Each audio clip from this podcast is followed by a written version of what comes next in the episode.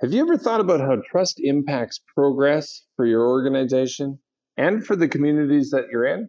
That's what we're going to talk about. Hi, this is Kurt Kinnear. I'm here to support leaders that know what it feels like to carry that heavy burden, who care about their staff and want to make an impact in the organizations they're leading. My commitment to you as a current leader is to give you company and to bring you to a place of leading lightly. How do you communicate with your community when you have a message to get out there? How much trust quotient do you believe you have with your community? I can tell you when you lead a large community with a bunch of volunteers, your trust gets impacted greatly or it can be measured easily by the communications and how they are interpreted. So let's think about a couple scenarios here. Number one is somebody that you love and that you trust tells you to do something. Will you do it? Or will you ask them a lot of questions and try and figure out, hmm, I need to know this, I need to know this, I need to know this before I try it. That's a that's your trust quotient. That's how much trust that has been built in that relationship. I know if my dad told me to do something when I was a kid, I would definitely have done it because I trusted my dad. I trusted my brothers. I trusted my mom. And I trusted most of the community around me. So when people asked me to do things, I would do exactly what they said without asking questions. Now, what if my mom told me to do something and it didn't work out? How would my trust be the next time? It would be less generous. Then she tells me to do something again. It doesn't work out.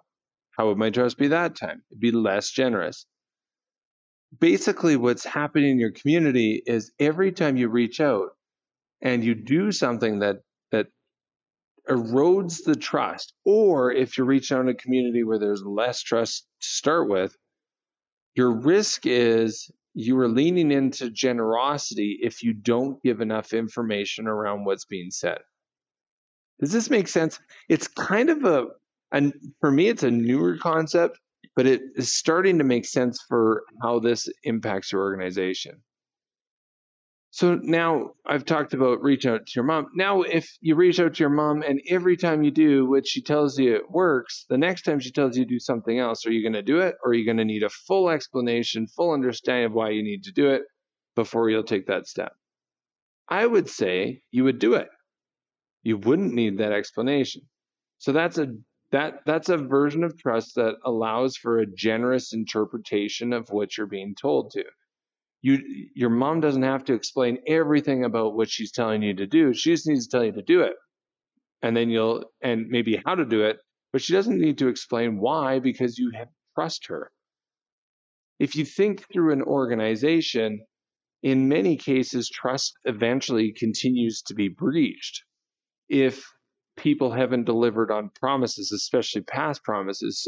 If you're a leader of one of those organizations, you have to realize where your trust quota is. Here's the thing if your trust is very high, you don't need to explain why. Does this make sense? If your trust is really high, you don't always need to explain why. However, on the flip side, if your trust is low, you must explain why before you go. Does this this this is kind of how it works though because if you were to think of going back to that mom story if your mom told you to do something and you got hurt and then told you to do something else you got hurt told you to do something else you got hurt. Your mom the next time she tells you to do something you'd be like why do i need to do this? And she'd be like well it does this and that. Well how does it do this and that well, this does this and then that does that. Oh, okay. So that's how it does this and that, and this is why I need to do it. Well, are you sure? Now you're asking more questions. This is how trust works, though. It's natural, it can be built and it can be eroded. How do you know it's being built? It's when you start to see positive feedback from outcomes of communications in your community. And how is it getting broken down? Negative feedback saying that you didn't uphold the outcomes of your communication. The basics are if you come up with a plan and you put it in your community for feedback, you have to get it you have to get that feedback before and listen to that feedback and make adjustments from that feedback before you do your next thing. Every time you do that you don't do anything about it, you're eroding trust. Then the next time you ask for feedback, you have to provide more background or else people don't believe what you're doing. It's it's a concept that I'm still wrestling with, but I think it's incredibly important. So going back, if you're in a conversation and you really have to get the truth out, you have to look at how much trust quota you have. But as a general rule, the most important thing is you should always give a little bit of an explanation of why. Now, why do you do most things in your organization? Do you know the answer? It's usually to bring value to whatever community you serve. I wake up every day and remember who I serve. And I visualize the people in the community that I do serve, and I figure out ways I could best serve them. No matter what the community says, no matter what other people tell me, my job is to use my experience to serve them the best. Now, even if people know that my intent is good, if I don't execute on promises, I erode trust so the best messaging is around why you need to do it, what you need to do, and then and then a response saying, I heard your voice, here's the adjustments, and here's why we're doing them. All focused on your clients. This cycle is really important.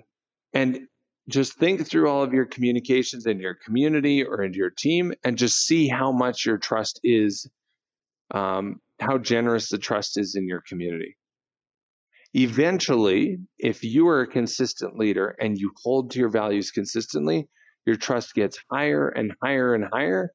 And your job will be easier and easier because you have to explain less and less, and people will do it. They might ask you good questions, but you don't have to convince them it's it's what you have to do. They just might need some help to do it right that's a different situation than trying to tell people or convince people that they just have to do it. Just think through your organization and think what your your quota is. Is it good? Is it bad? Why is it good? Why is it bad?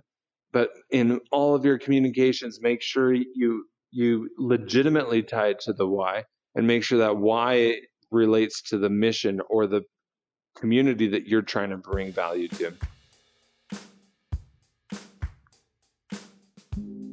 Thanks for listening. If you liked it, remember to subscribe.